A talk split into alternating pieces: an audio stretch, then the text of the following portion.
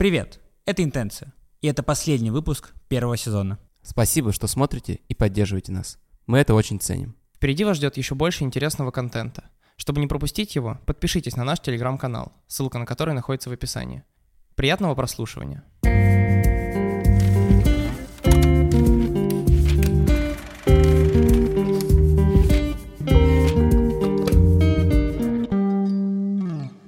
Привет, это «Интенция». В этом подкасте мы обсуждаем мысли, которые у нас возникли после прослушивания, просмотра или прочтения чего-либо. В каждом выпуске у нас есть ведущий. Сегодня это ведущий я. Слева от меня душнило Олег, справа от меня аналитик Егор и оператор Дима. А, прошло пятнадцать выпусков и один спешл. Это последний выпуск, как вы знаете, этого сезона. И такой вопрос. Что вы почувствовали, что вам запомнилось после... Ну, почти год мы это все делали. Полгодика. Полгодика. Полгодика. Да. А...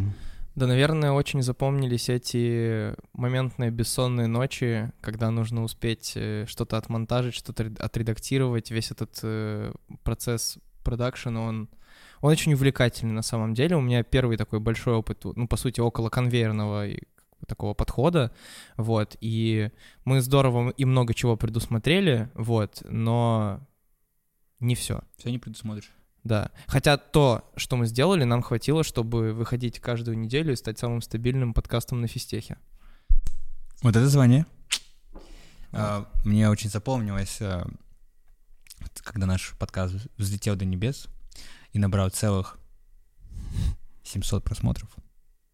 Даже больше уже сейчас, семьсот пятьдесят, семьсот пятьдесят, наверное, угу. семьсот пятьдесят просмотров, вы представляете? А подписчиков всего лишь семьдесят четыре или восемьдесят. Если, если каждый из семьсот пятьдесят подпишется, будет семьсот пятьдесят подписчиков.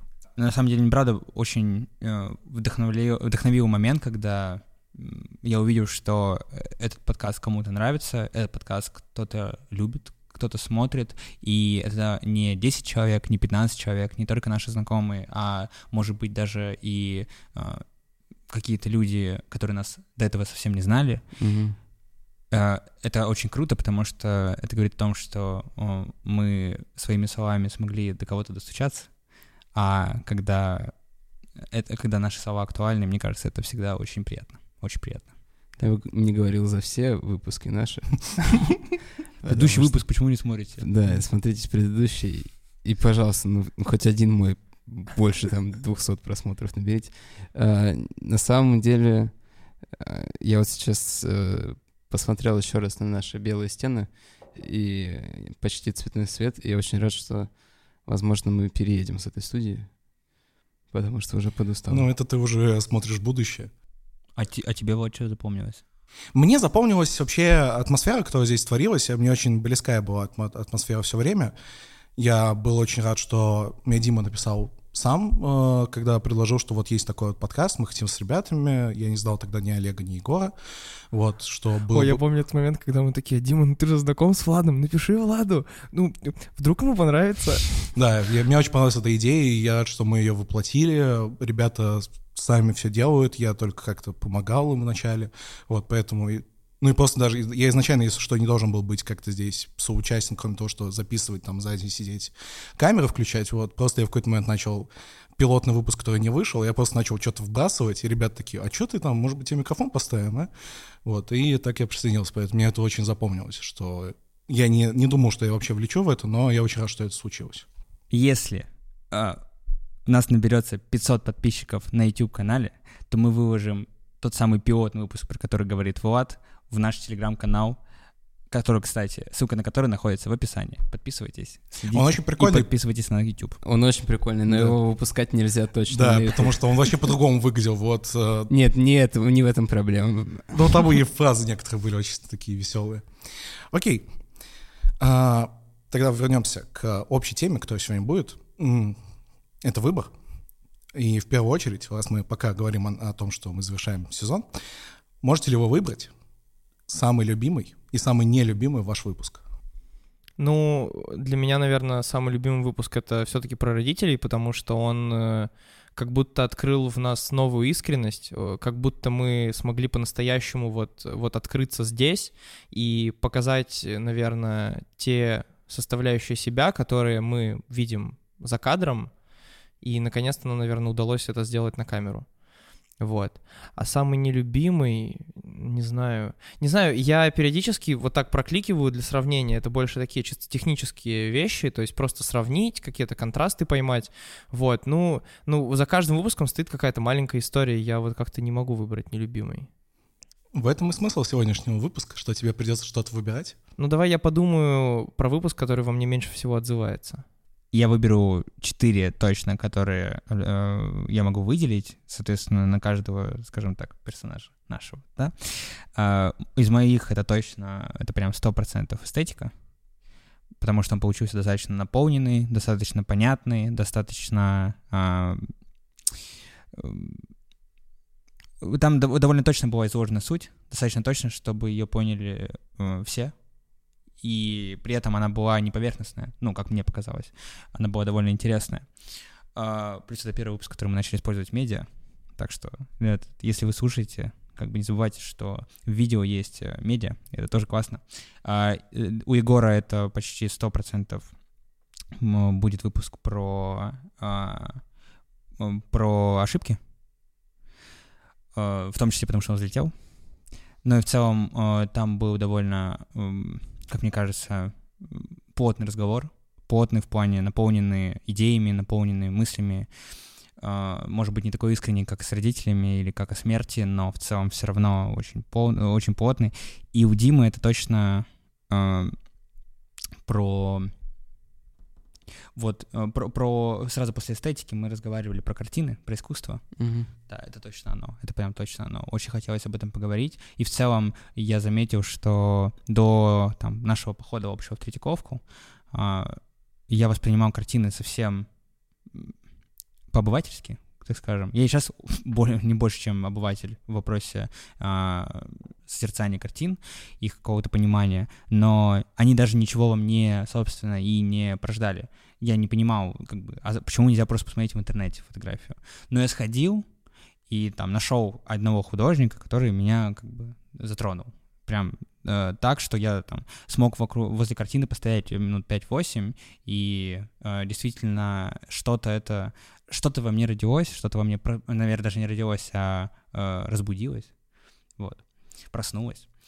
Э, это круто, это круто. И то, что мы после этого, не после этого, то, что мы поговорили, в принципе, о картине, может быть, это стало неплохим скачком для этого, для того, чтобы так э, начать смотреть на это. И из гостей, э, это, Никита Быков, извини, э, Влад, извини, э, это точно Света, потому что у нас был э, очень новый разговор. То есть как будто все разговоры, которые у нас проходили, они где-то вот недалеко от смысла жизни, да? Где-то там затронута ее эстетическая часть, где-то затронута смерть, но это все вокруг смысла, а тут любовь. Как будто немножко уникальная вещь, которую даже немножко трудно рассматривать вместе с смыслом жизни. Для многих, конечно, любовь — это смысл жизни, но она идет особняком относительно всех других вопросов, как мне кажется. И то, что Света принесла это сюда и так искренне с нами об этом поговорила, это было очень круто. Но они любимые, наверное, первый мой, потому что э, плохо выражал мысли, э, и я вот, эта ошибка пипец, я зря кинулся в такую большую и важную тему без должной подготовки и на первом выпуске. То есть взять экзистенциализм просто сразу с первого выпуска, начать говорить про Сартра и Киркегора с первого выпуска, это такая ошибка, просто... Удивительно, что это один из моих любимых, потому что мы тогда ушли в какое-то интересное высказывание, размышления, которые так или иначе, они начали дальше развиваться по входу всего сквозного сюжета. Вот. И мне нравилось, что первый выпуск, он как бы задает тон. И поэтому я сразу скажу, что мой нелюбимый это был второй или третий, это был Димин «Легкие промечтания», потому что вот не из-за того, что мне просто не нравится, а из-за того, что, блин, мы так вот хорошо начали такую экзистенциальную тему, и я думаю, мы сейчас дальше пойдем. И тут мы как-то слишком в легкость ушли, что, возможно, не так было плохо. Но по... когда я просто просматривал и периодически делаю тайм-коды сейчас, вот я думаю, что, блин, как будто бы мы могли чуть глубже копнуть тогда. Но мы как бы начинали, поэтому дальнейшие выпуски Димы одни из лучших, поэтому посмотрите их обязательно. Давай, Дим, что у тебя любимое? Я не могу так выделить, наверное, потому что я достаточно редко переслушиваю, как вы знаете, выпуски. Просто потому что это мои такие тараканы, которые не дают мне это делать. Но я постарался сейчас вспомнить по ощущениям. Я помню, что где-то в середине или, может быть, в конце первой трети сезона в записи было очень тяжело.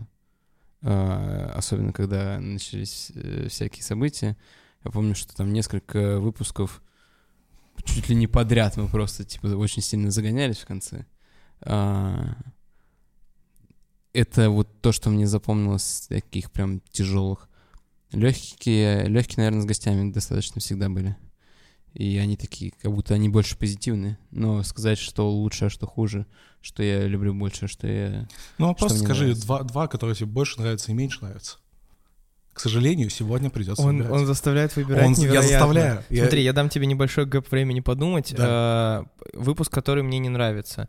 Наверное, это выпуск с... Первый выпуск с гостем. Я объясню, что именно мне в нем не нравится. Это как бы чисто моя история.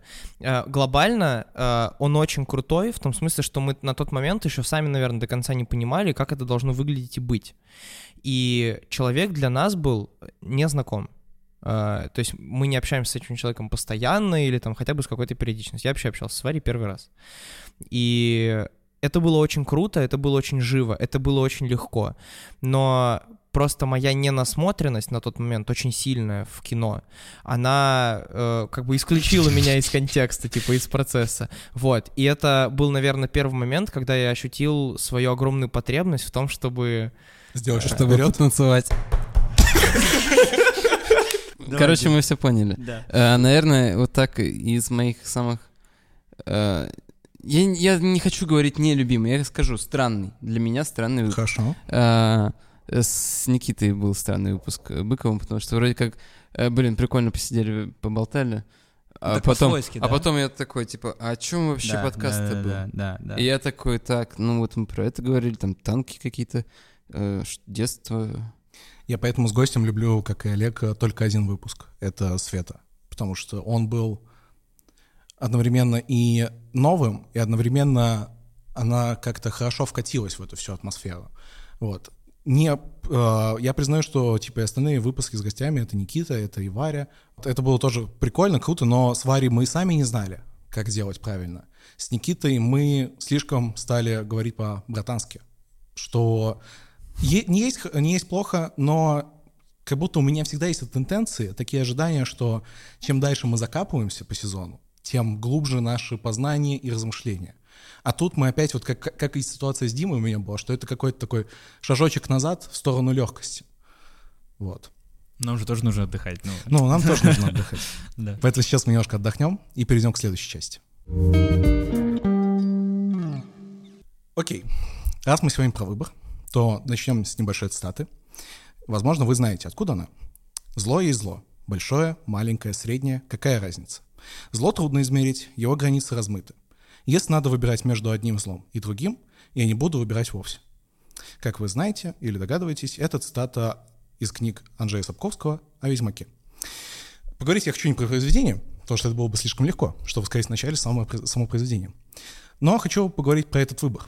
Между злом маленьким и большим. Вы бы стали выбирать? Да, я бы точно выбрал маленькое. Потому что для меня проблемы вагонетки всегда решаются поворотом стрелки. И, ну, для меня... Но мы же обсуждали, что это все не так, а просто относительно, что есть мотив, мотивы, мотивация. Я согласен, да. Но если мы делаем теоретическую ситуацию, в которой ты точно говоришь, что одно зло меньше, чем другое, то я всегда выберу меньше. Окей. Я, наверное, скажу, что я бы выбирал. Хотя я здраво даю себе отчет в том, что есть какие-то ситуации, вот какая-то доля таких моментов и контекстов в жизни, когда я бегу от этого выбора. Ну, то есть я его максимально откладываю, максимально откладываю, но рано или поздно все равно выбираю. Вот. Почему я иногда откладываю? Ну, есть такая мысль, что если достаточно долго игнорировать проблему, проблема может исчезнуть или потерять свою актуальность. Да, да. Вот. И так действительно бывает. Но это обычно такие мелочи, ну, довольно поверхностные вещи, что, ну да, я бы выбирал. И что бы ты выбрал? Ну, очевидно, меньшее зло. Окей. Дима. А прикиньте, я вот возьму и выберу больше, больше зло. Ну, это очень удивительно, что ты сам контрастируешь с собой, когда, когда говорил, что добро — это то, что стремится сделать благо всем, как можно так большему числу. Я говорю, что он самый добрый. А-а-а. Он может быть нашим злодеем? Да. Шреддер. Импостер. Шреддер? Шреддер? Нет, я крыса. Мы сегодня выяснили, что я крыса из «Черепашки-ниндзя». Короче, вопрос, конечно, в том, обязан ли я сделать этот выбор или нет. А, ну, предположим. Предположим, что ты обязан. Да, Влад тебя обязывает сегодня выбирать. Я сегодня, сегодня у меня вот такая Хорошо, позиция, Влад, что я обязан. Хорошо, Влад, я выберу меньшее зло. Все мы гуманисты. Но я такого не ожидал, потому что мы все гуманисты, так или иначе. Хорошо. А, ты знаешь, мне кажется, да. было бы... Э, эксперимент был бы поинтереснее, почище, если бы ты дал ситуацию, потому что... Это мы еще э, тоже обсудим. Все, хорошо, потому что так-то, конечно, легко выбирать, типа, никто же не хочет сделать большее зло, как будто нет, ни у кого, ни у кого нет мотивации сделать большее потому зло. Потому что как будто больше всегда хуже. Ну да. Ну, да. Не поспоришь. Ну тут ладно, да, не поспорим. Хорошо, а как быть в таких ситуациях, когда невозможно выбрать? Просто, условно, возьмем пример такой из детства. Кого ты больше любишь, маму или папу? Конечно, опираясь на свой опыт, вы можете сказать, что папа меня бьет, а мамы нет. Поэтому я люблю маму. Вот. Но... Свой. Но это, да. Но вот в целом, как бы, как бы вы решили эту проблему? Вот вас сейчас, сейчас или в детстве, вот как вам удобнее спросить? Кого ты больше любишь, маму или папу? А, знаешь, я бы не сказал, что это невозможный выбор, но я понимаю, что да, действительно, наверное, есть невозможные выборы. Но для меня это был бы выбор, знаешь, скорее... Хотя вот...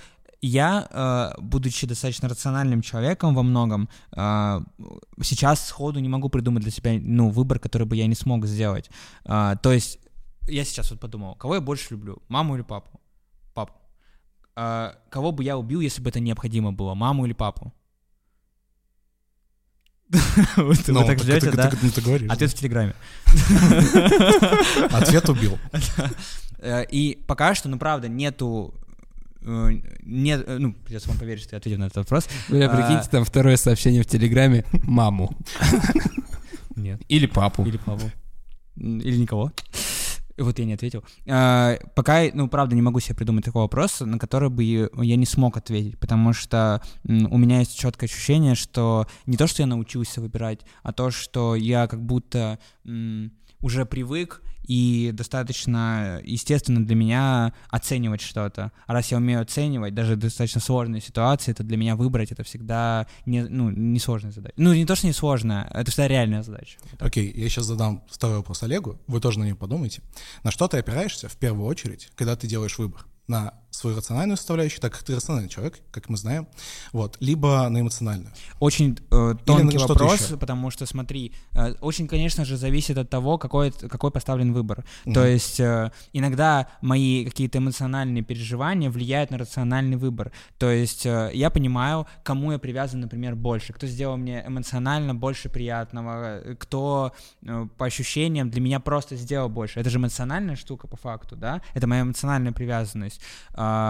И она очень сильно влияет на мою рациональную, потому что как минимум факт того, что человек делал там на протяжении более длительного времени мне больше хорошего, mm-hmm. ну, это очень грубо говорить, и, пожалуйста, отвяжитесь от ситуации с моими родителями, не представляете... Это все абстрактная ситуация. Это все абстрактная ситуация, да.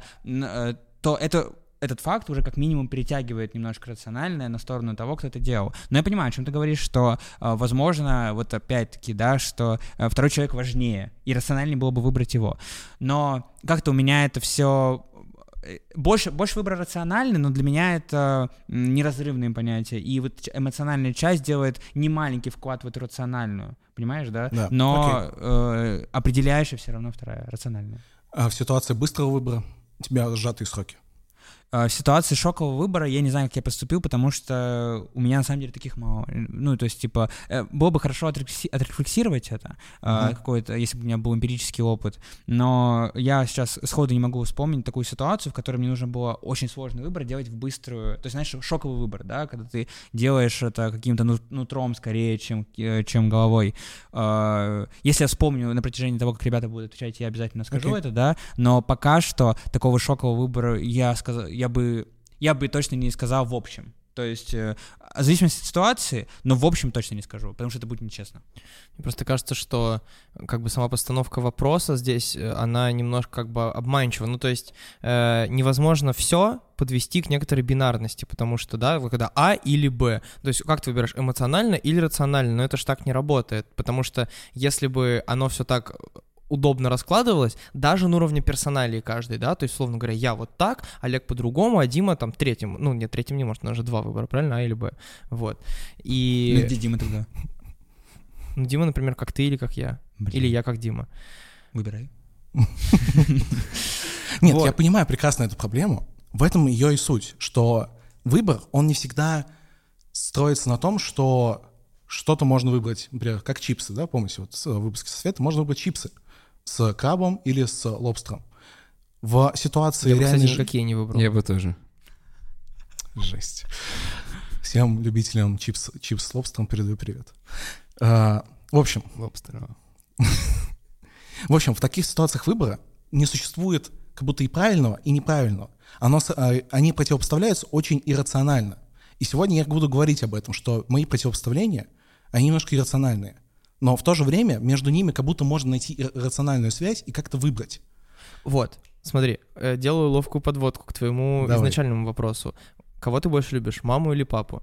Uh, у меня в голове первый сразу возник вопрос, за что? Потому что любить можно за разное. И я могу как бы каждому человеку, да, присвоить, грубо говоря, на, ну, опять же, если мы как, как бы ставим такую задачу, присвоить набор каких-то причин, за что я люблю этого человека. Очевидно, это не охватывает всей той любви, которую, да, я направляю там, каждому человеку в своей жизни. Угу. Вот. Но это позволяет сделать, ну, как бы добиться вот этой некоторой бинарности, да, что вот, а, ага, это сюда, а вот это сюда.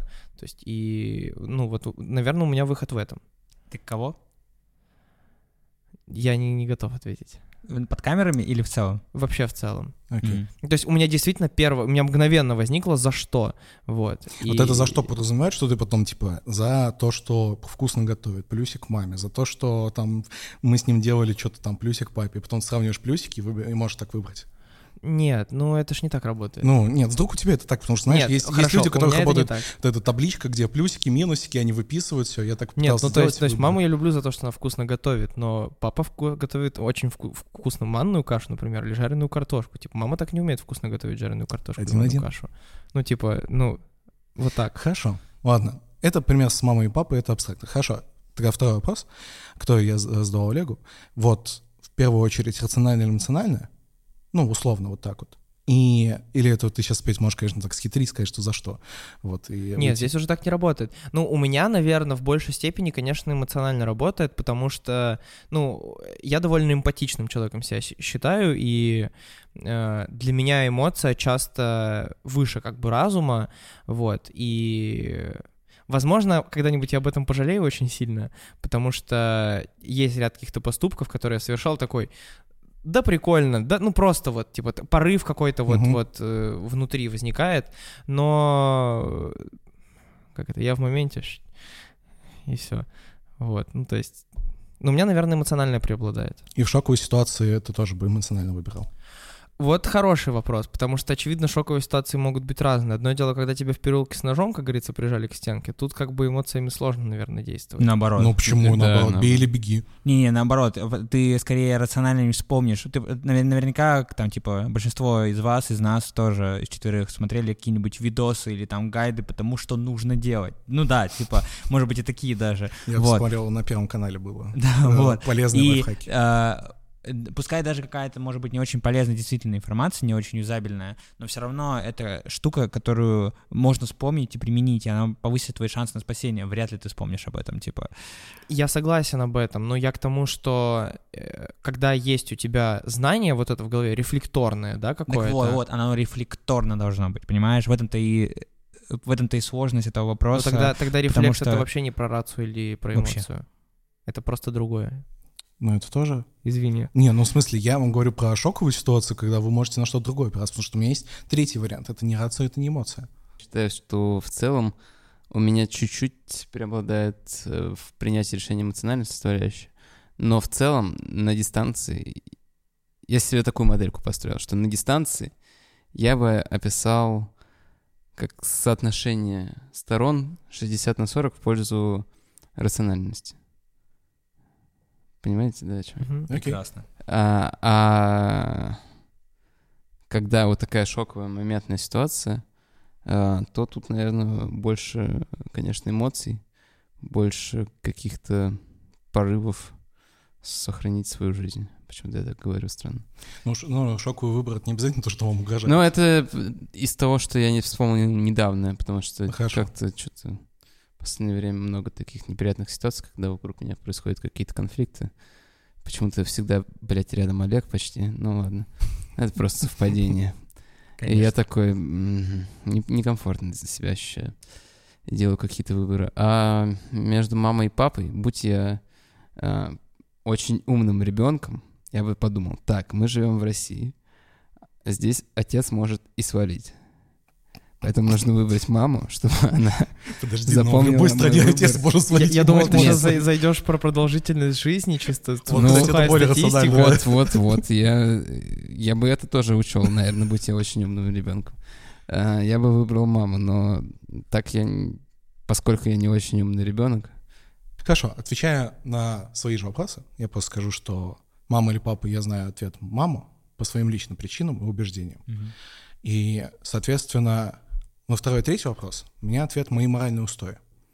Моя мораль, которая держит меня, и которой я понял, что я склонен намного больше доверять, чем своему мозгу, который отвечает за рациональное, и в то же время за свою эмпатию, которая у меня эмоциональна. Можно, конечно, сказать, что эмпатия и моральные устои, они ско- ну, схожи в какой-то степени, но я их стараюсь разделять.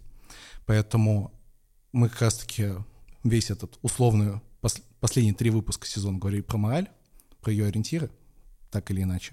Поэтому это будет такой завершающий выход. Пока не ушли. Я вспомнил ситуацию, да, вот Дима мне напомнил, что у нас действительно была ситуация, в которой мы шли по платформе, кто-то начал драться, и вот тебе шоковая ситуация. Да Под... три раза было уже такое. Два. Ну, вчера тоже была такая. Ну, хорошо, пускай так.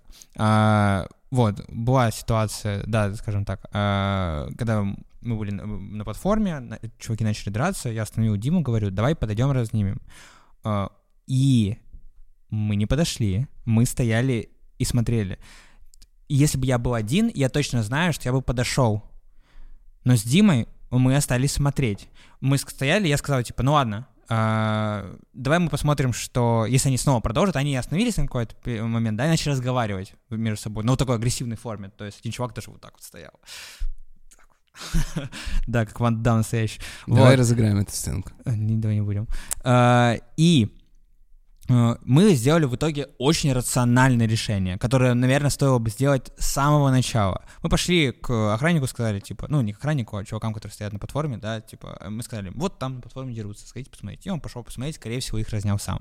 И это очень взрослое решение. Так мы и так рационально разное. Сделали. Мы, я и говорю. Не, мы максимально рационально сделали.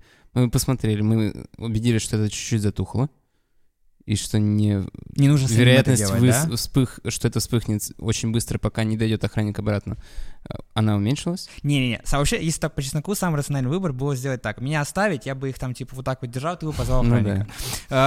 Вот, но вот те шоковые ситуации мы сделали, ну, как-то рационально, да, хотя нам понадобилось секунд тридцать, наверное, мы стояли там, да, примерно, для того, чтобы что-то понять, что-то вот как-то выйти из, можно сказать, шока какого-то, да, моментального, и что-то в голове придумать.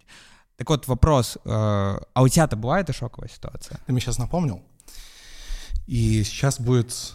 Это Влад там стоял. А это я и дрался.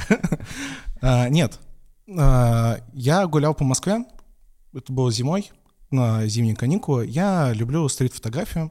Я ходил по улице с маленьким фотоаппаратом, он помещался у меня в карман куртки. Я просто гулял по Старому Арбату, потому что у меня брат там жил недалеко. И вот я гуляю, что-то фоткаю, каких-то людей выцепляю, и рядом магазин «Азбука вкуса», и там начинают драться люди. Я не понимаю, почему. И в этот момент я вижу, что выходит сотрудник, он кому-то уже звонит, то есть я видел, что сейчас как-то будет разниматься ситуация. В этот момент у меня стоял только один выбор. Уйти дальше или сфотографировать это, как момент, который промелькнет на улице и никогда больше не повторится. Я сделал второе. Вот. Я не знаю, каком, как я, какие моральные ориентиры меня на это сподвигли. Наверное, тогда я больше чтил не то что помочь людям, я был, я, я ощущал себя полнейшим наблюдателем, который не существует в этой реальности, и он просто может только взять и фотографировать. В этот момент, конечно, я поступил, можно сказать, немножко подло по отношению к людям, но в тот же момент правильно для себя. Mm-hmm. Вот. Mm-hmm. Uh, я вот все с этими драками, да, конечно, это, наверное, самый такой популярный момент uh, выбора моментального. Uh, и я понимаю, что вот я немножко, может быть, я сейчас попытаюсь разобраться сам, сам в себе, uh, может быть, я немножко вас обманываю с тем, что, и вас тоже, с тем, что uh, я выбираю больше рационально. Почему? Потому что очень часто, примерно, особенно лет до девятнадцати, вот так я скажу, особенно, у меня было много ситуаций, в которых до меня докапывались по какой-то причине. Например, там типа, что волосы длинные, да. Базовая ситуация, пока я не отрастил бороду, это было очень часто. Как только я отрастил бороду, это снизилось примерно до нуля. Лайфхак, да, для тех, кто носит длинные волосы. И почти всегда я отвечал.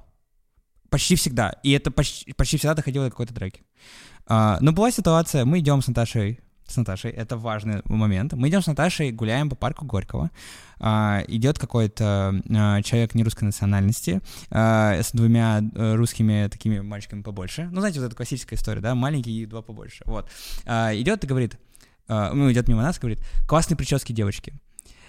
Как я такое мог терпеть? Никак, понятное дело. Я разворачиваюсь, говорю, ты чё, умел? Вот. Прям так? Да. Какое слово я сейчас сказал, в Телеграме будет? Третье сообщение. Охуел. Вот. И... Естественно, он развернулся, он ждал этого. Понятно, что такой человек делает это для того, чтобы спровоцировать драку, потому что он понимает, что он сильнее, и банально из-за двух амбалов сзади. Но не ответить я не мог. Ну, это мое, это мое, вот это мое иррациональное, которое не может не ответить. Но оно может быть сформировано чем-то рациональным, потому что каждый раз, когда я не отвечал, это была неделя, если не больше, ужасной, э, ужасного издевания над собой, ужасного... Я, я просто разрывал себя, я э, думал, что какой же я слабый, какой же я э, беспомощный, что не ответил, я ничто просто, типа, я сопля ебучая, типа, ну вообще пиздец. И, э, может быть, это вот и сформировало во мне необходимость отвечать, потому что даже если я просто скажу ему, типа, э, что так нельзя говорить, этого уже будет более-менее достаточно, даже если откажусь от драки, чтобы не сказать себе, что э, я не смог ему ответить. Я, типа, драки не было. Во-первых, в первую очередь, мне кажется, потому что была Наташа, и она, естественно, как бы помогла мне создать ситуацию, в которой э, я думал чуть более рационально. В том числе думая о том, что она стоит сзади. Ты и... просто переживаешь не только за себя. Да, да, да. Вот. И, типа... Ответив ему что-то, перекинувшись пару э, словами, э, он мне начал что-то говорить, и я понимаю, что все, дальше разговаривать нет. Либо я сейчас бью, либо ухожу. Либо бегу. Ухожу. Э, да, ну, либо бью и бегу.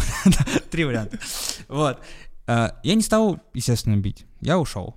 Э, помучил ли я себя после этого? Ну, денечек, вечер, не больше. Вот. Э, стоило ли это того? Да, точно стоило. Вот. Поэтому, как бы, да, иррациональный выбор, но он подкреплен определенными твой, эмпирическими фактами. Это твой моральный устой, что тебя нельзя наказывать, что это просто то, что условно сказать тебе что-то обидное, и ты не скажешь в ответ, ты не можешь этого себе позволить. Да, только нужно разграничить, чтобы было максимально честно, по каким конкретно фактам. Ну, да, это уже внутри тебя. Да-да-да, что типа не, все, не на все я так реагирую, но в целом это чистая правда. Ну, да, я что, понимаю, типа, потому что... Если назвать меня девочкой, может быть, сейчас это немножко больше прошло, но меня это всегда очень сильно триггерило. Я, как вы можете заметить, не самый маленький человек, и с детства это так было. И меня просто там кричали «Эй, толстый!» «Эй, толстый!» Ладно, простите. Вот. И это меня цепляло всегда, так или иначе. И меня родители... Не стоит так делать, если вы родители. Мне говорили, что просто не обращай внимания, они просто дурачки. Ну, тяжело объяснить ребенку, когда ему лет восемь-десять, что не обращать внимания. Меня никогда не учили постоять за себя. Но я в какой-то момент нашел для себя новый способ — это смеяться. Потому что обижает всегда то, что смеются над тобой. А когда ты смеешься с, вместе со всеми, то это не так обидно. Поэтому сейчас я могу спокойно и сам про себя шутить, и кто-то про меня пошутит, и я подумаю, что ну ладно. Конечно, кто-то скажет прям с обидой, он захочет, чтобы тебя стригерить. Но в этот момент я просто не обращаю внимания. Но у меня это и было и раньше, поэтому я сейчас, мне сейчас легче с такими ситуациями жить. Но если бы я, условно, пополнял годам восемнадцати, то я, наверное, бы так же, как и ты, очень эмоционально не позволял себе, чтобы меня кто-то задевал. Потому что это я прекрасно понимаю. Да. Вот интересно, как у вас э, связано это с какими-то личными переживаниями. Просто у меня вот такая ситуация, которая меня постоянно триггерит, это когда на ребенка кричит родитель. Я не знаю почему. Вот я прям, я не могу пройти мимо. Э, бывали ситуации, когда это происходит, но я не знаю, вот просто это происходит буквально каждый день, когда я выхожу из дома.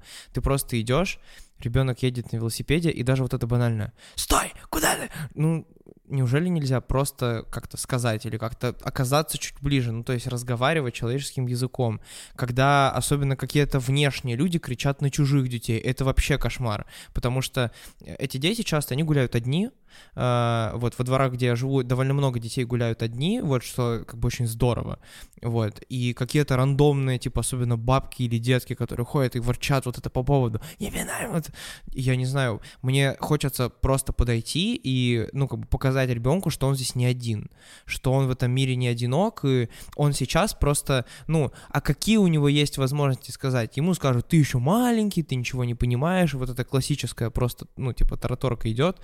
Я очень часто как-то оказываюсь, я могу даже просто банально замедлиться и как бы своим присутствием, я могу ни слова не сказать, но я пытаюсь как бы это эмпатически повлиять на людей и обозначить, что, ну, вот это ребенок. Он может ошибаться, это нормально, типа нет в этом ничего страшного. Вот, но меня это ужасно триггерит. Это очень благородно. Вот, честно, я тебе могу сказать, что это очень благородно. Потому что я в таких ситуациях прохожу мимо. Потому что мне обидно за этих детей, но я не могу и не имею морального права взять на себя эту ответственность и как-то быть выше того человека, который... Я, я очень понимаю, о чем ты говоришь, но у меня это отзывается ровно так, как Олег описал. Если да, я, я прохожу понимаю. мимо, я вот там неделю хожу и такой... Он же там ехал один на велосипеде, и какая-то бабка на него орала, типа. Вот, я, кстати, недавно видел очень какую-то невероятную ситуацию. Короче, э, значит, есть бабушка, у нее есть внук. Внук на велосипеде. Э, да, и есть еще просто два ребенка, типа. Внук на велосипеде лет, типа, там, шести, а два вот этих ребенка лет одиннадцати. И, значит, видимо, мальчик на велосипеде то ли как-то сделал, короче, разбили ребятам телефон. И эта бабушка, вместо того, чтобы хотя бы просто поговорить и извиниться, она наорала на них, что нехрен с телефоном гулять, это типа цитата буквально, и она просто взяла и ушла. Классно. Я, я, я объясню, почему я до сих пор это помню, потому что это была та ситуация, когда я прошел мимо. Типа... Ты был на чьей стороне? Надо было купить телефон. И я просто думаю, что вот он придет домой... Расскажет родителям, а не дай бог еще родители нарут, потому что, ну, мало ли, эта семья, там, для них это телефон, это очень дорогая покупка. Да, точно, mm. нарут, почти сто процентов. И типа... Да. Дима, у тебя есть мимо ситуация, когда ты не можешь пройти мимо? Mm, на самом деле я достаточно... Да, я достаточно пассивный в обществе, но мне тяжеловато бывает проходить мимо... людей, которым просто необходима помощь по здоровью какому-то, ну, которые там, условно, не могут, не смогут дойти до дома сами. Э-э- вот эта история про... Старика, который про вывалился старика, с лестницы. Который вывалился с лестницы, например. Э-э- наверное, ч- мне проще подходить, когда я иду один, чем когда я иду в компании. Не так часто, что ли, попадаю в такие ситуации. Но в целом, если попадаю и прихожу, потом как-то не по себе. И достаточно долго потом приходится еще идти чуть быстрее, чтобы как-то хоть... Убежать от ситуации. Ну, как-то так, затоптать ее. То, что вы назвали, это ваши моральные ориентиры, как я могу их назвать. Мы сейчас копнем еще чуть глубже в следующей части. Мы много говорили о важных темах за сезон, и начали мы вообще с глобальных вопросов, как мы уже говорили. Это смысл жизни, мечта, это компромиссах собственных и компромиссах перед обществом. Теперь хочу с вами обсудить тему, которой мы немного не касались.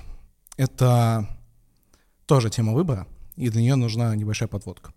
В мире Дикого Запада, если вы знаете такой сериал, люди живут с гуманоидами. Гуманоиды там очень человечные. Это роботы, которых создали на потеху публики. Собственно, и мир Дикого Запада — это имитация самого Дикого Запада, где живет население роботов. И они там делают какие-то истории, у них какие-то квесты. И богатые люди туда приезжают, чтобы повеселиться. В какой-то момент мы наблюдаем не только за самим миром Дикого Запада, но и за человечеством в общем. Это мир будущего, где существует гигантский компьютер, который вычисляет все возможные пути развития каждого человека и социума в общем. И он делает это так, чтобы все человечество развивалось хорошо. Но есть такие люди, аномалии, которых портят общество.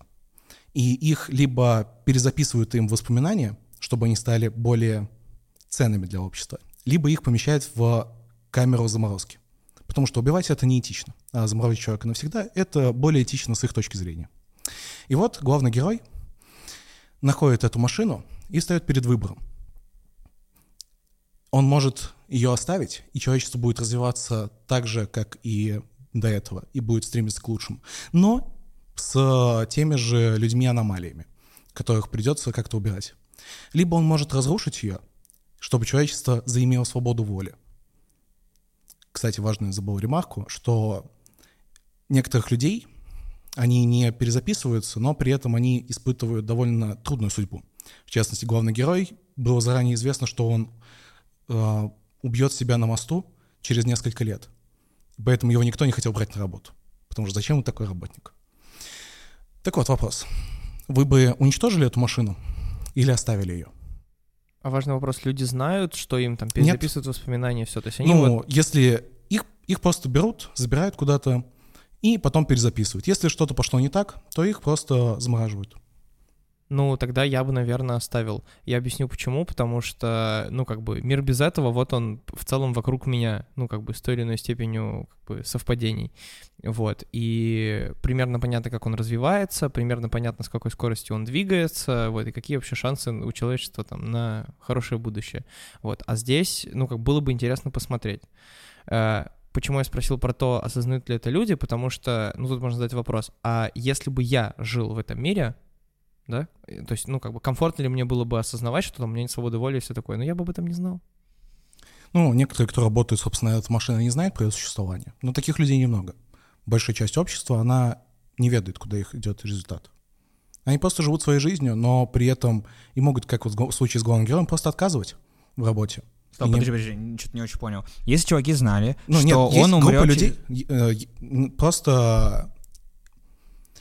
Работодатель может как бы купить часть информации, как ты можешь сейчас купить э, информацию обо мне. Но они не знают, собственно, своего пути. Они а могут... я сам могу купить свой или нет? нет? То есть так нельзя, да? Так, ну, если ты, конечно, очень богатый, в мире не объясняется об этом. Ага. Но я подозреваю, что если ты очень богатый, ты, конечно, можешь знать свою понятно, историю. Понятно, понятно. То есть, короче, ты можешь покупать инфу, да, о чуваках? Да, есть как бы главный разработчик условно этого, и он... При помощи своих знаний он может как бы контролировать немного мир, потому что он приезжает в другое государство и говорит, что если вы сейчас не подпишете со мной контракт, то через сутки, по-моему, через сутки, я могу сейчас врать, но это не вот так важно, вас свергнет ваш, ваш народ. И вот этот генерал, который у вас стоит, он займет ваше место, потому что такой путь истории уже есть. Я бы разрушил. Почему?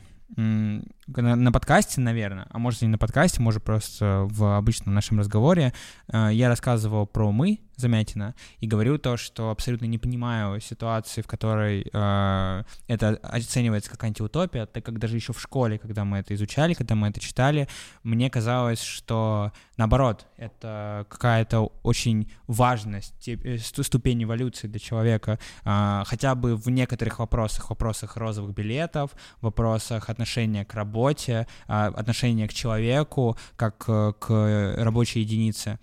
И мне очень нравился мир Замятина. Мне казалось, что вот он очень интересную концепцию создал, но при этом я очень не люблю это произведение именно потому, что он ее расценивает как антиутопию сам, как автор, он не описывает ее вот, ну, как бы, как журналист, да, он говорит о том, что это, он своим главным персонажем показывает, что это не подходит, что это не, э, не хороший исход для человечества.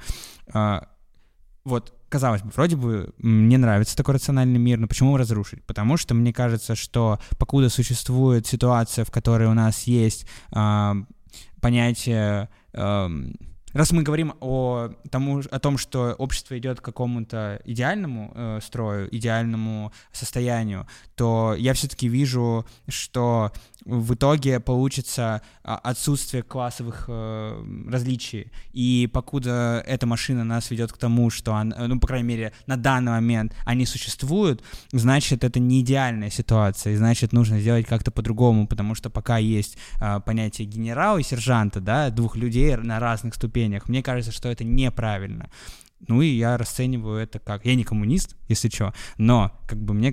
но мне кажется, что э, идея э, утопии, она... какой-то идеальной утопии итоговой, она подразумевает в себе э, отсутствие классовых различий. Заговорю как марксист. Ё-моё, ладно. В общем, я разрушу, да. Очень в тему будет сегодняшняя наша обложка. Да-да-да-да. Буду на фоне Маркса. Не знаю, я бы... Я бы очень долго размышлял, и я даже... Ну, я не могу сходу а, ответить прям точно на этот вопрос, потому что как будто бы тут нужно... Для каждого человека будет добро по-разному. А, то есть, если эта машина как-то делает жизнь лучше всем, ну, жертвует... Не-не, а... она делает лучше человечеству. Человечеству? Да, оно развивает, в общем. Оно развивает все общество. Да, да. Но не факт, как, вот, как я уже приводил пример, есть аномалии, выбросы, которые приходится подтирать. Кто, вот, скажем, Олег нежелателен для этого общества, потому что ну, он... это факт. Ну да, тут без машины. Хорошо, другой пример. Какая-нибудь бабушка на дороге... кто это встретил по пути, она нежелательна, потому что она вызовет какую-то последовательность событий, которая вызовет какое-то неприятное событие в обществе, и оно откатится условно назад. Поэтому нам эту бабушку надо устранить. Но все равно для меня достаточно непростой выбор. С одной стороны, да, действительно хочется, чтобы общество развивалось, но э, тут я больше соглашусь с Олегом вот так вот прям сходу, что, а, что хочется, чтобы у всех были и равные права, и равные свободы. А когда существует один механизм, написанный э, кем-то, придуманный кем-то, и, может быть, даже отчасти управляемый кем-то, э, такой свободы невозможно достичь, потому что в конечном итоге эта машина должна разрушить саму себя. Я сейчас переобуюсь в воздухе, потому что у меня не было вводной про то, что этой машиной кто-то управляет. Ну, а, да, прости. Вот, потому что это действительно как бы нарушает всю ту историю с каким-то... Но он не совсем ей управляет, он знает больше всех. Ну, я к тому, что когда, когда я спрашивал о том, знают ли об этом как бы люди, я полагал, что если не знают все, да, эта машина вот некая автономия, которая существует в мире, которая изобрел. Способна каким-то образом анализировать и каким-то образом выбирать, что лучше, что хуже, ок, типа, это интересно. Когда есть люди, которые, грубо говоря, понимают, как это работает или имеют какие-то механизмы влияния, ну, как бы все, концепция умирает. Вот. А потому как бы выбора и не встает. Хорошо. А как машина вообще тогда будет управлять человечеством, если она не может э, указывать на свое существование? Нет, э, когда она станет настолько как бы обладать своим разумом сильным, э, что не останется людей, э, которые будут там ей нужны, чтобы существовать. Ну, например, чипы всем вживить. Прям при рождении, типа, и все новое поколение с чипами, и в итоге, а этими чипами управляет одна большая машина, которая... Это автономный искусственный интеллект. Да. Самое интересное, что в сериале у них действительно есть чипы, но это не совсем чипы, как вот мы думаем, что вживляют куда-то, это такая подкладка под небо. И машина следит за всеми... Что? За всеми снесоедами. Вот. И машина просто следит за всеми, и она просто знает о каждом. То есть она не только использует, использует старые данные, но она постоянно обновляется. А если... Тогда у меня сразу появился новый вопрос. А если эта машина, как, как ты, Егор, сказал, она автономна и, не, и никем не управляется, никто ее не использует? Ну, я говорю, у меня есть интерес посмотреть, типа, что бы произошло. Окей. зависит от общества. Если в данный момент общество сформировано в таком формате, что отсутствие, отсутствуют классы, то да, значит, она движется куда надо. Да блин, да, видишь как, смотри, чисто теоретически она действительно может привести наше общество к тому, чтобы оно... выровнялось, типа, да, с новым поколением, может быть, со старым, э, скорее всего, именно с новым, что, типа, зачем э, работать с, э, изб... с неизбыточным, с переработанным материалом, если можно дождаться новый, правильно? Mm-hmm. Вот, э, но и, и с этой позиции можно рассмотреть вариант, оставить ее, чтобы поглядеть, а куда пойдет. Но если есть какой-то опыт работы, и видно, что мы не движемся к этому, а у нас все еще существует как-то автор... автор... автор... автор... Господи, как это называется? Короче... Автократия? Автократия. Если существует власть сама по себе, то... То, то тогда разрушу, потому что э, даже если она приведет в итоге нас к вот этому идеальному обществу, она сама себя разрушит в итоге. Ну и хорошо. У тебя поменяется ответ? Нет, я думаю, что нет. Я бы тоже выбрал разрушить, потому что для меня важна свобода. И такой вопрос небольшой. А, в данной ситуации вы, можете, вы не можете ее разрушить, но вы можете сделать одно из двух. Сохранить информацию о ней, либо распространить. Если вы сохраните, то никто об этом не узнает, и никто не пострадает от того, что кто-то будет знать, что он умрет через пару лет. Либо, если вы всем расскажете, то люди узнают правду.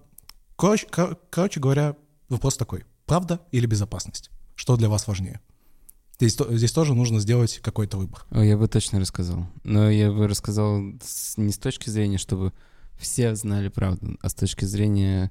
того, что как будто это сделает достижение равного общества быстрее.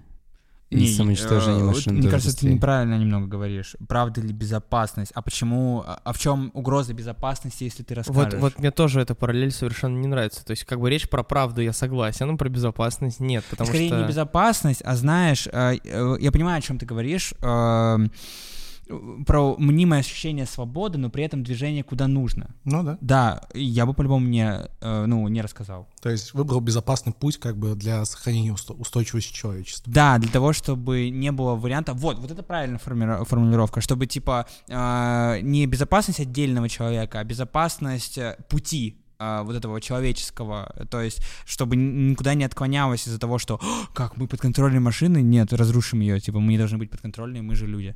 Не, я угу. бы точно не рассказал. Я бы тоже не рассказывал, но, опять же, у меня здесь играет чисто такой вот азарт. Ну, то есть мне просто было прикольно посмотреть. Потому что, ну, говоря рационально, ну, это просто очень конфликтует с моим каким-то... А ты бы сам подчинялся ей? Так он не знает. Я бы не знал бы, что она как бы мной управляет. Нет, вот, вот, вот мы, у тебя есть ситуация, что ты узнал о ней, и ты бы говоришь, ты не рассказал, окей, а ты бы сам ей подчинялся, потому что... Понимаешь, она бы так или иначе, она бы твой путь корректировала. Да, она ты бы перетерла, знаешь, и я бы как бы забыл, что она есть. Это а. настолько продвинутые искусственные интеллекты. Хорошо, хорошо, как... в таких условиях. Да, то есть ты Я не понимаю. можешь как бы противопоставить. Словно твоя судьба, которая просто меняет какие-то параметры. Тогда вопрос, а почему мы вообще говорим о выборе? Ну, типа, может быть, то, что ну... мы сейчас говорим, рассказал, не рассказал. Может, она это уже ну, тогда возможно, за тебя? Возможно, смотри. Прямо сейчас. Да, да. Блин, ну ты подходишь глобально к тому, типа, способны ли мы вообще даже Да, способны ли мы выбирать, да. Это хороший вопрос для сегодняшней дискуссии. Потому что если говорить о этой машине как о том, как о боге, который строит судьбу. По сути, это так и есть. Да, то фактически весь выбор уже предписан. То есть ты такой немножко фаталист? Не, я в это не верю. Не-не-не, я в это не верю. И если рассматривать именно такие условия, а, э, да, то как бы встает вопрос, типа, скорее того, что если я знаю о том, что существует такая машина, это говорит о том, что все, хорошо, мой выбор предначертан. Угу. Я бы существовал в основах этого выбора. И, знаешь, я бы просто, мне кажется, понимал, что что бы я ни сделал, это все равно предначертано. И... скорее всего, сделает, сделает мир лучше, раз я сделал этот выбор. Правильно? Да, раз за меня это э, придумали. Поэтому я его просто делал так, как мне кажется правильным. Потому что это уже правильно, э, раз я так сделал. Но в реальной жизни я в это не верю. Ну, типа... То есть в реальности, вот, вот в нынешней ситуации ты считаешь, что у тебя есть право выбора? Что ты способен своим выбором влиять на свою судьбу. Да.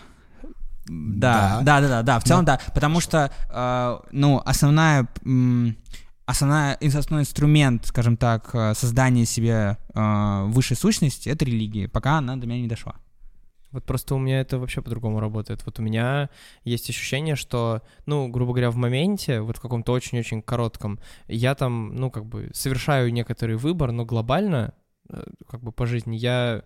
Ну, то есть я ощущаю, что это как бы все в целом готово, и какие-то ключевые промежуточные точки я все равно пройду, потому что, ну, некоторое такое общее формирование личности, наверное, да, рано или поздно будет меня наталкивать на какие-то вещи, вот, и изменения в этой личности способны как бы менять эти ключевые точки. Ну, то есть вопрос просто как бы, справлюсь я с этим или нет, с какими-то... Ну, твоя судьба предначертана?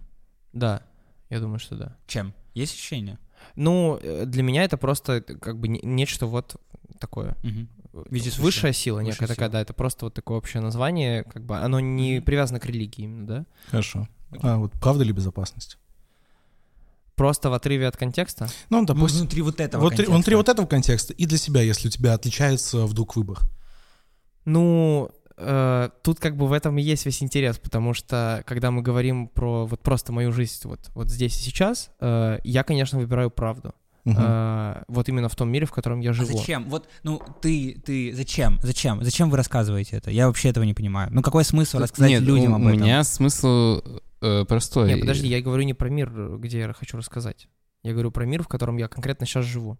В том фантастическом мире, где я узнал про машину, у меня есть выбор рассказать или не рассказать, я бы не рассказал. Подожди, а о чем бы ты рассказал в этом мире? А вот этой высшей силе, которая тебя, кажется, Нет, тебя просто... направляет? Нет, просто Нет. когда в моей жизни встают какие-то проблемы... А, ты рассказываешь. Я, э, я да. выбираю правду, да. И да. ровно поэтому как бы есть определенный конфликт, потому что это как бы противоречит моему как бы нутру. Это интересно. Вот. Окей, Дима. Да, твой... Дима, а почему бы ты выбрал рассказать? Мне прям реально интересно. Потому что... Мне кажется, что если преподнести эту машину как действительно как нечто вроде новой религии, нечто вроде механизма, который управляет людьми и, и безграничен в своей силе, люди быстрее... Ну, люди, во-первых, смирятся с этим, скорее всего, мне так кажется. Ты хочешь поиграть в Иисуса? Да. Этого ты достаточно. Окей, хорошо. А в реальном мире твой выбор бы как... Ну, твой выбор по жизни, в моральных устоях так бы менялся, правда или безопасность? Ну, это странный выбор. Ну, это все, все выборы сегодня были странными. Я согласен. Горькое или соленое? Вот я не знаю, что выбрать. Давай я приведу пример. Есть, например, семья мафиози, которая... Которую ты вступил. И... Ты можешь, и ты осознал, что тебе там не нравится, что те люди, которые ты считал семьей, они на самом деле подлецы, лжецы и убийцы. И ты можешь пойти в полицию и рассказать об этом правду, но тебя, скорее всего, убьют. Не факт, что их поймают, но будем верить в хорошее. Либо попытаться уйти оттуда и молчать всю жизнь, и не рассказывать никому об этом. Либо просто остаться там и молчать. Но это будет безопасно для тебя, но ты сохранишь правду об этом только в себе. Что бы ты выбрал в данной ситуации? Ну, смотри, тут э, очень хочется прикинуть чуть точнее, чем не факт, что их посадят. Блин, ты живешь в реальной жизни, у тебя нет возможности что? прикинуть. Оценить? Они могут быть коррупционные. Ты не можешь все оценить. Типа. Да, ты не можешь все оценить, это правда. Вот Влад тебе задал достаточно реалистичную ситуацию, и на самом деле ты, ну, типа, они могут быть коррупционные, они mm-hmm. могут быть подставные, они могут быть просто лентяи, типа, и они могут этого не сделать. Вот обычная жизненная ситуация. Что важнее, правда или безопасность? Мы в России живем? Да. Да. В России я бы выбрал безопасность. Хороший выбор. Хорошо. Я бы выбрал правду, потому что, рефлексировав над этим месяца три уже, я понял, что мои моральные устои говорят об этом, что я должен быть за правду. Хоть это и небезопасно, к сожалению. Ну, не всегда, но чаще всего так и возникает. А другой важной темой, что мы уже сегодня говорили тоже опять, это стало для нас искусство. Эстетика и восприятие вообще искусства в целом. И мы даже рассуждали о том, как воспитывать детей при помощи мультипликации. Привет, Никита. В недавно вышедшем фильме «Всё везде и сразу», я сразу скажу, что здесь не будет спойлеров, это будет только начало и фабула. Слава богу.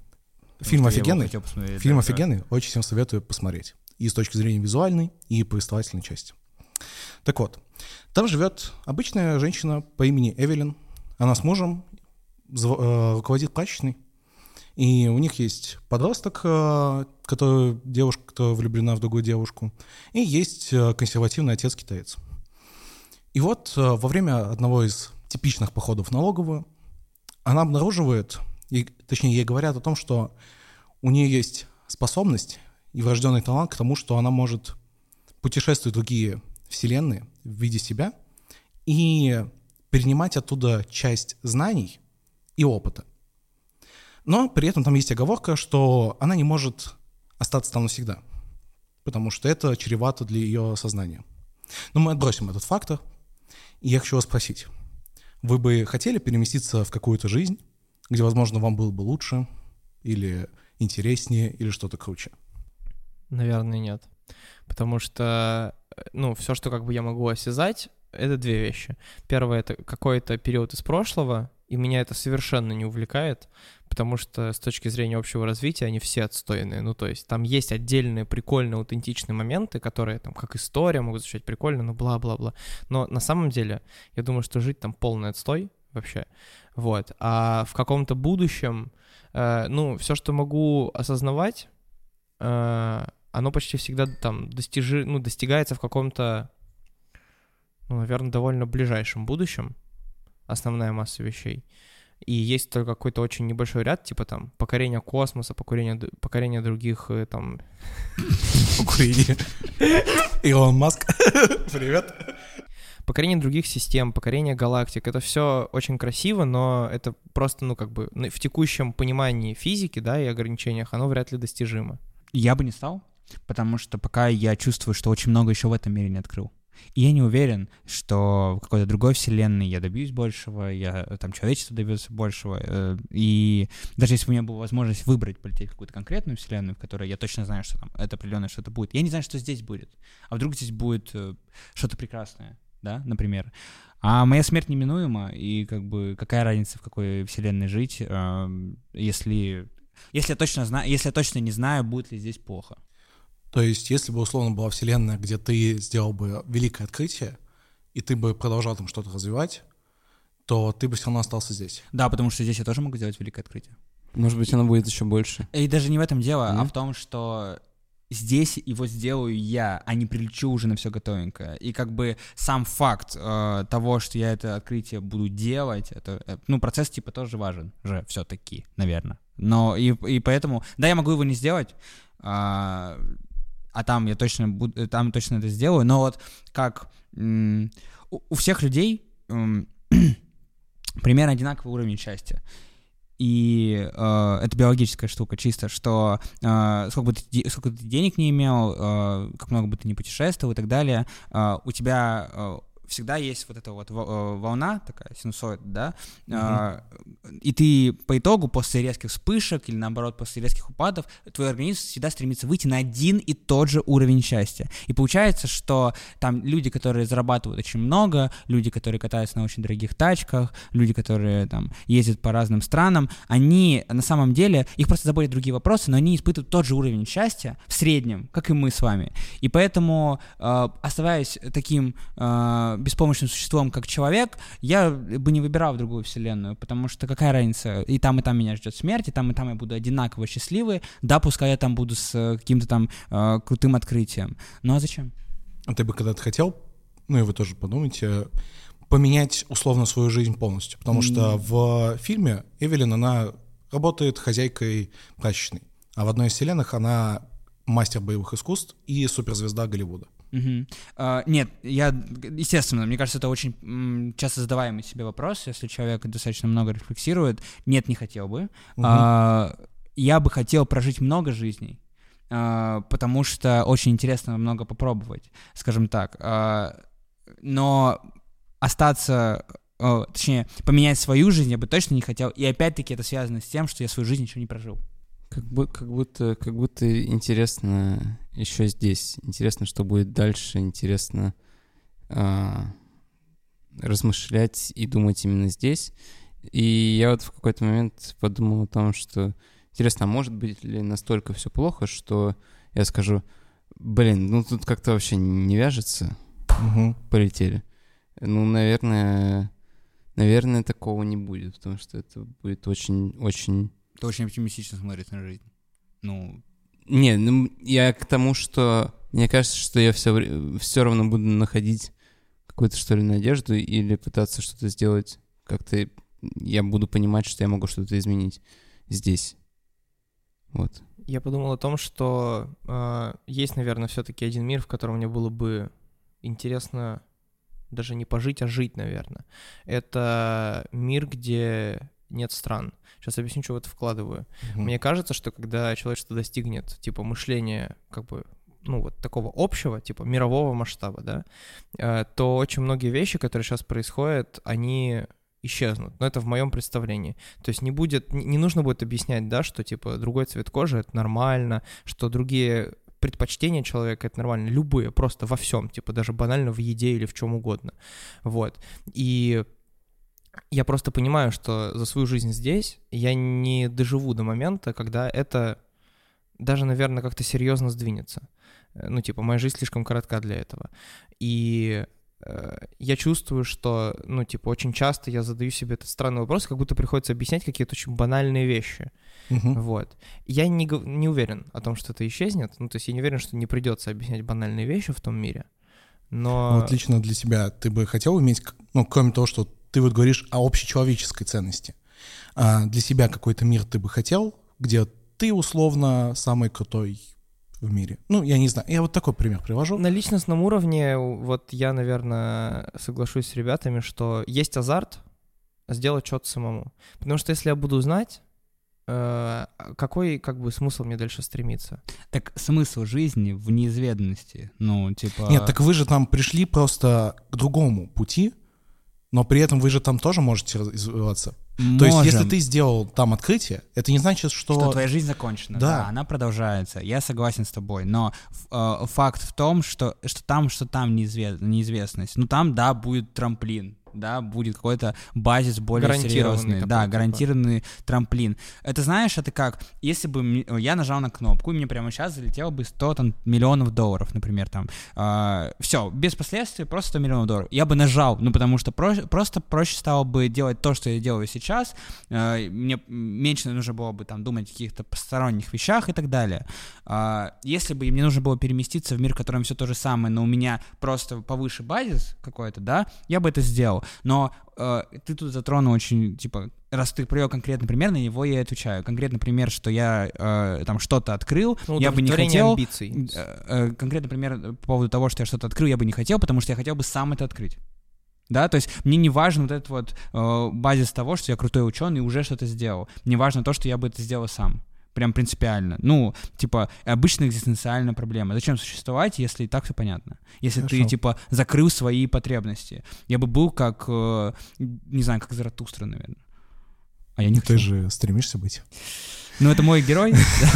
Да, но... Ну, даже у него цель есть, понимаешь? Даже он ходит и рассказывает. Из своей пещеры выходит. А я бы не выходил никогда. Потому что зачем? Я уже закрыл свою потребность. Может, появилась новая, но... Хорошо, я в целом... так задаю вопрос, но при этом я, я очень согласен с вами, и я бы остался здесь, но на своем личностном уровне я чувствую, что это все интересно, это все прикольно, но мне и здесь-то хорошо. Я не чувствую, что мне здесь... Да, здесь бывают проблемы, мне иногда плохо, я сейчас испытываю какие-то трудности, но при этом мне всегда важен путь, а не цель. Я не знаю, к чему я стремлюсь до конца и к какой амбиции максимально я достигну. И к чему вообще мои амбиции ведут. Поэтому для меня важен всегда путь. И такой маленький вопрос. Конечно, маленький — это вопрос всегда в нашем подкасте раздувается до гигантских. Но что важнее для вас, свобода или стабильность? Свобода. Свобода. Да, свобода. Почему вы так быстро отвечаете? Потому что уже обсуждали, мне кажется, это. Но и в целом... естественно, быть... Естественно, мне кажется, в нашей среде отвечает свобода, потому что здесь находится в большинстве своем, как мне кажется, конкретно, вот так, даже я такой вначале про физтех, потом не-не-не, сужу, вот здесь находятся, типа, люди, которые а, размышляют и мыслят, рефлексируют и так далее. Поэтому выбор свободы, мне кажется, здесь очень очевиден. Но при этом вы отчасти согласились с тем, что безопасно оставить человечество без свободы. Но на да. личностном уровне вы соглашаетесь с собой, что свобода... Я не согласился. Я сказал, что... Ну, часть из вас. Не-не, я согласился оставить безопасность и не рассказать, но это было под условием того, что и так, и так нами управляют. Ну да, у тебя как бы что то, что это... Ну да, это да, конфликт да, личностных да. амбиций, общечеловеческих, потому угу. что, когда я говорю про жизнь, э, как бы... в роли гражданина мира, это мне интересно именно с общечеловеческих как бы стремлений, да, внутренних. А с точки зрения личностных, да, все здесь в порядке. Хорошо. Ну, то есть. Дмитрий Николаевич? Не знаю, просто... А свобода и стабильность, это типа, можно так сказать, что это, что это... бомж и аналитик? Если для тебя такая ассоциация... Не-не, имеется в виду, что типа ты заперт... Ну, аналитик, просто с головы пример, э, или там любой инженер рабочий, да, на заводе, типа, вот ты тридцать лет работаешь, ну, и заперт в рамках этой работы. С другой стороны, ты бомж, но ты не заперт в рамках ничего. Твоя свобода, Свободен. она определяется твоими моральными устоями. Что ты считаешь свободой для себя понятно. в первую понятно, очередь? Понятно, да-да, это очень свобода. Ну, просто вот в конкретно в моей ситуации сейчас я оставляю себе свободу. Вот и все. Поэтому такой... Да, я чуть-чуть подумал. Я не ответил, как ребята, в ту же секунду. Но, Но пока так. Хорошо. Я рад, что мы все выбираем свободу, потому что, на мой взгляд, это очень важное качество для человека развиваться и развивать дальше. Последний вопрос, который, собственно, меня и привел сюда, это вопрос, который задала Екатерина Гордеева в интервью с Чулпан Хаматовой. В первый раз я его там услышал. Екатерина Гордеева, собственно, отчасти автор предыдущих вопросов, которые вы слышали в короткой форме: правда ли безопасность, свобода или стабильность. Ну и за кадром мы обсудили милосердие или справедливость. И если вы посмотрели наши выпуски про гуманизм, то вы знаете, что мы за милосердие. И вопрос следующий. Я не могу его нормально придумать примеры, потому что пример, он существует вокруг нас в той или иной форме, начиная с конца февраля. Родина или истина? Не знаю, для меня как будто в конкретно данной ситуации. Как тебе ответить? Привязываясь к февралю или нет? Я не задумывался над этим вопросом до привязывания к февралю, потому что в целом не было такого выбора, знаешь. Я знал, что здесь не все в порядке иногда, и... но при этом я всегда... чувствовал и понимал, мы, то есть я сейчас объясню свою моральную дилемму. Я реально люблю свою родину, вот честно, искренне. И я знал, что не всегда здесь все в порядке. Ну, не бывает идеальных мест. Это как и, условно, можно сравнить с семьей, где твой папа бухает, но при этом он к тебе вроде хорошо относится, но при этом иногда бьет, а иногда хорошо. Какая-то абьюзивная составляющая жизни. Слегка получается. Но ты его все равно любишь, потому что ты знаешь, что он хороший, что он прикольные анекдоты рассказывает, что с ним просто иногда прикольно поболтать. Но иногда твой папа совершает, особенно сейчас совершил, какой-то страшный поступок, и ты не можешь его как-то простить этого. Но ты его очень любишь, и ты не знаешь, что в этой ситуации сделать. Тебе нужно сепарироваться от него, или остаться с ним, или продолжать как-то существовать, и вообще не задумываться об этой проблеме. Ты мудак, что выбрал такую формулировку, конечно, родина или истина, а не страна или истина, потому что тогда был бы выбор чьи. Ну, да, я, в этом, в этом я, и суть я, этой я, проблемы, да, этого вопроса. Да, я в родине прям тоже чувствую очень серьезную, э, серьезную привязанность, серьезные эмоции по отношению к ней. И э, в моей семье проблема другая, что э, ко мне пришел отчим, и я-то не очень его желал. И поэтому э, сказать ему в лицо то, что я думаю по ситуации, мне проще. Я бы это сделал. И я говорил много раз ему о том, что он не прав в целом. И проще уйти из такой семьи, потому что ты непрошенный отец. понимаешь? Да. Да. Но э, факт того, что семья э, для меня важна, важна безумно, и я буду оставаться в ней до тех пор, пока для меня она будет э, той семьей, которую я полюбил. В какой-то момент, э, так как э, отец в семье э, или отчим влияет на нее э, очень сильно, она может видоизмениться так, что я уже не буду чувствовать себя там, как в своей родной семье. И в какой-то момент я не, не смогу сказать, что это моя родина. И уеду. Мне просто самому тяжело определить, в какой момент моя семья так сильно изменилась. Потому что, условно говоря, это как с примером, когда жабу бросают в котел с кипящей водой, и когда ее бросают в холодную и подогревают. И я живу как раз-таки во второй ситуации, когда потихоньку греют, я постепенно привыкаю, я постепенно знаю, и вроде бы меня как-то удовлетворяет. При этом я замечаю, что вокруг вода меня, ну, немножко горячо. Но я не понимаю, в какой момент она так сильно может измениться. Сейчас я понимаю, что появилось какое-то событие, которое меня колоссальным образом заставило задуматься, что вода го- горящая. Да, тогда... Она кипит. Это же вопрос ориентиров. Это вопрос, как ты правильно сказал, моральных устоев твоих. И когда они начинают нарушаться, самое время... Это тот самый звоночек, который говорит о том, что твоя семья уже не следует общим принципам, которые сама в тебя закладывала. А принципы в семье — это очень важно. Есть очень хороший фильм про семью у Андрея Лошака, называется «Разрыв связи». Да, очень вот. Крутой. И да. э, там основная, основные конфликты происходят на э, разломе принципов э, основных, когда вот люди на них сошлись, и они на них же и расходятся. И тогда уже нельзя говорить о семье, ну, точнее, очень трудно говорить о семье, потому что она построена непонятно на чем, она построена исключительно на кровных узах, а такая семья, она недолговечна, к сожалению, как бы, то, как бы там ни хотелось.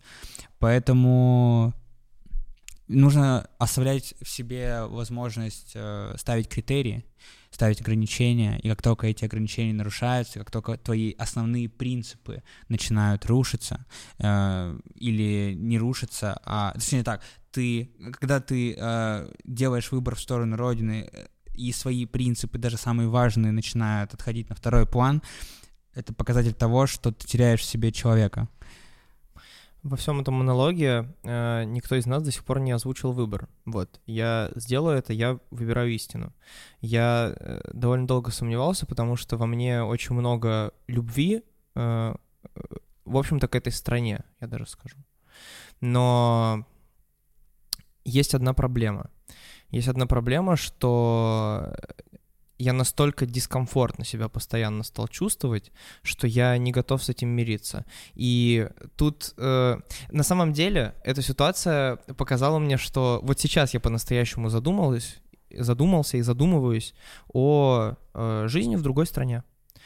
Все те мысли амбициозного второкурсника о магистратуре в Европе или где-то еще, да, вот эти все амбиции, это все было очень, очень все детское это было, это было все очень игрушечное, а вот сейчас по-настоящему внутри меня практически каждый день стоит этот выбор, и что интересно, день за днем я в этом выборе все больше выбираю себя, я понимаю риски и одного выбора, и другое. И это своеобразный цухтванг, да, где каждый выбор ухудшает очень важную составляющую меня. Буквально то, что меня формирует, образует вообще, вообще как человека.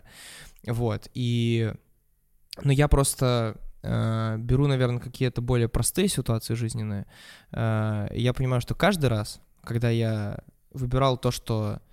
М- то, что очень правильно для меня, то, что честно для меня, самим собой, я не жалел об этом ни разу. Это может вызывать тоску, уныние, это может очень сильно, да, как воспоминание, вызывать во мне вот эту потребность быть там, ощущать это, но выбор в сторону себя, он для меня важнее. И я понимаю, что, ну, в общем... вероятно, в какой-то момент я этот выбор совершу. Я откладываю его, как и все мы, но, очевидно, да, мы бежим от этой мысли, потому что эта мысль очень дискомфортная. Это тот самый выбор, о котором, да, мы говорили в самом начале, когда вот, типа, кого ты больше любишь, маму или папу? Не, я не бегу от этой мысли. Ну, если быть честным, просто. Я, я а что ее, ты выбираешь? Я тогда? Каждый раз... Я говорю, пока мои критерии не, недостаточно нарушены просто. А что для тебя будет нарушением критериев? Окончательным? Да, ну как будто... Э, типа, что еще должно произойти, да, что еще чтобы хуже? ты э, выбрал хотя бы в своей голове? Пусть не вслух, ты можешь не озвучивать. Э, дело в другом, что э, я сейчас проявляю достаточно активную позицию в семье, чтобы там э, сказать, что может быть я делаю это, э, может быть то, что я делаю, это э, высвобождает мой пар, из-за этого я чуть дальше отдаляю как бы какое-то итоговое решение, но факт в том, что э, пока есть еще возможность это высказывать, э, свое негодование в семье, и оно высказывается периодически э, мной и моими братьями, моими сестрами э, многочисленными э, или даже немногочисленными. Пока эта возможность есть, даже пускай пресекаемая, пока это все происходит, для меня это, меня это устраивает. Как только будет окончательная, э, окончательная невозможность этого, или как, как только начнут под, подступать ситуации, в которой мне ограничат свободу э, на, даже на выезд просто из этой семьи. А ты не думаешь, другое? что ты можешь не успеть? Вот я просто всегда, когда об этом размышляю... Нет, не да? думаю. А зачем об этом думать? А, я, если не успею, чтобы не оказаться успею. в ситуации, когда ты настолько стремился нести правду в мир, что больше никогда не сможешь это делать вообще. Я всегда смогу ее нести, пока не умру. Ну, тогда ты можешь просто приблизить свою смерть. Ну да. Но ты в этом, останешься честным с собой. Ну, конечно. Угу, я понял. Ну, а нет, бояться своей смерти — это сейчас э, самое, наверное, опасное, что можно сделать, потому что много сейчас эмоциональных решений можно сделать на основе того, что ты боишься умереть, что ты боишься что-то не сказать. Но я не боюсь. Я понимаю Олега в том плане, что не хочется уходить из этой семьи, потому что ты думаешь, что ты все еще можешь поменять. Ты из-за этого делаешь такой долгий выбор. Как будто бы отец вроде бы и сделал плохую вещь, но, может быть, ты еще раз с ним поговоришь, и что-то случится. А может быть, кто-то еще с ним поговорит, и что-то случится. Но... Он может умереть. Да, могут, его могут посадить. Да, но ты не знаешь, что произойдет и как. Ты все еще надеешься на какой-то гуманизм, который ты преследуешь. И в этот момент, спустя три месяца, я понял, что... Для меня в первую очередь важно не только то, как я себя чувствую в семье, но и как я себя чувствую сам по себе. И это интересно так совпало, что у меня происходит во многом три сепарации одновременно. Это сепарация от физтеха, потому что, когда мы сегодня записываем, это последний день моей работы, и вы поэтому, может быть, и не увидите это больше, эту студию. Это сепарация с моей родиной и сепарация с моими близкими людьми, которым меня окружают. И вот эти три сепарации, они вызвали во мне много противоречий и боли. Но спустя три месяца обсуждений с психологом, и это очень важно, ребят, что такие проблемы нужно обсуждать с психологом. И разговоры среди близких и друзей. Я понял, что мои моральные устои, о чем я ему говорил в самом начале, это самое важное для меня. И сейчас мои моральные устои Устои полностью противоречат тому, что сейчас находится в моей семье. Поэтому для себя я понял, что я очень люблю свою родину, но истина мне, к сожалению, дороже.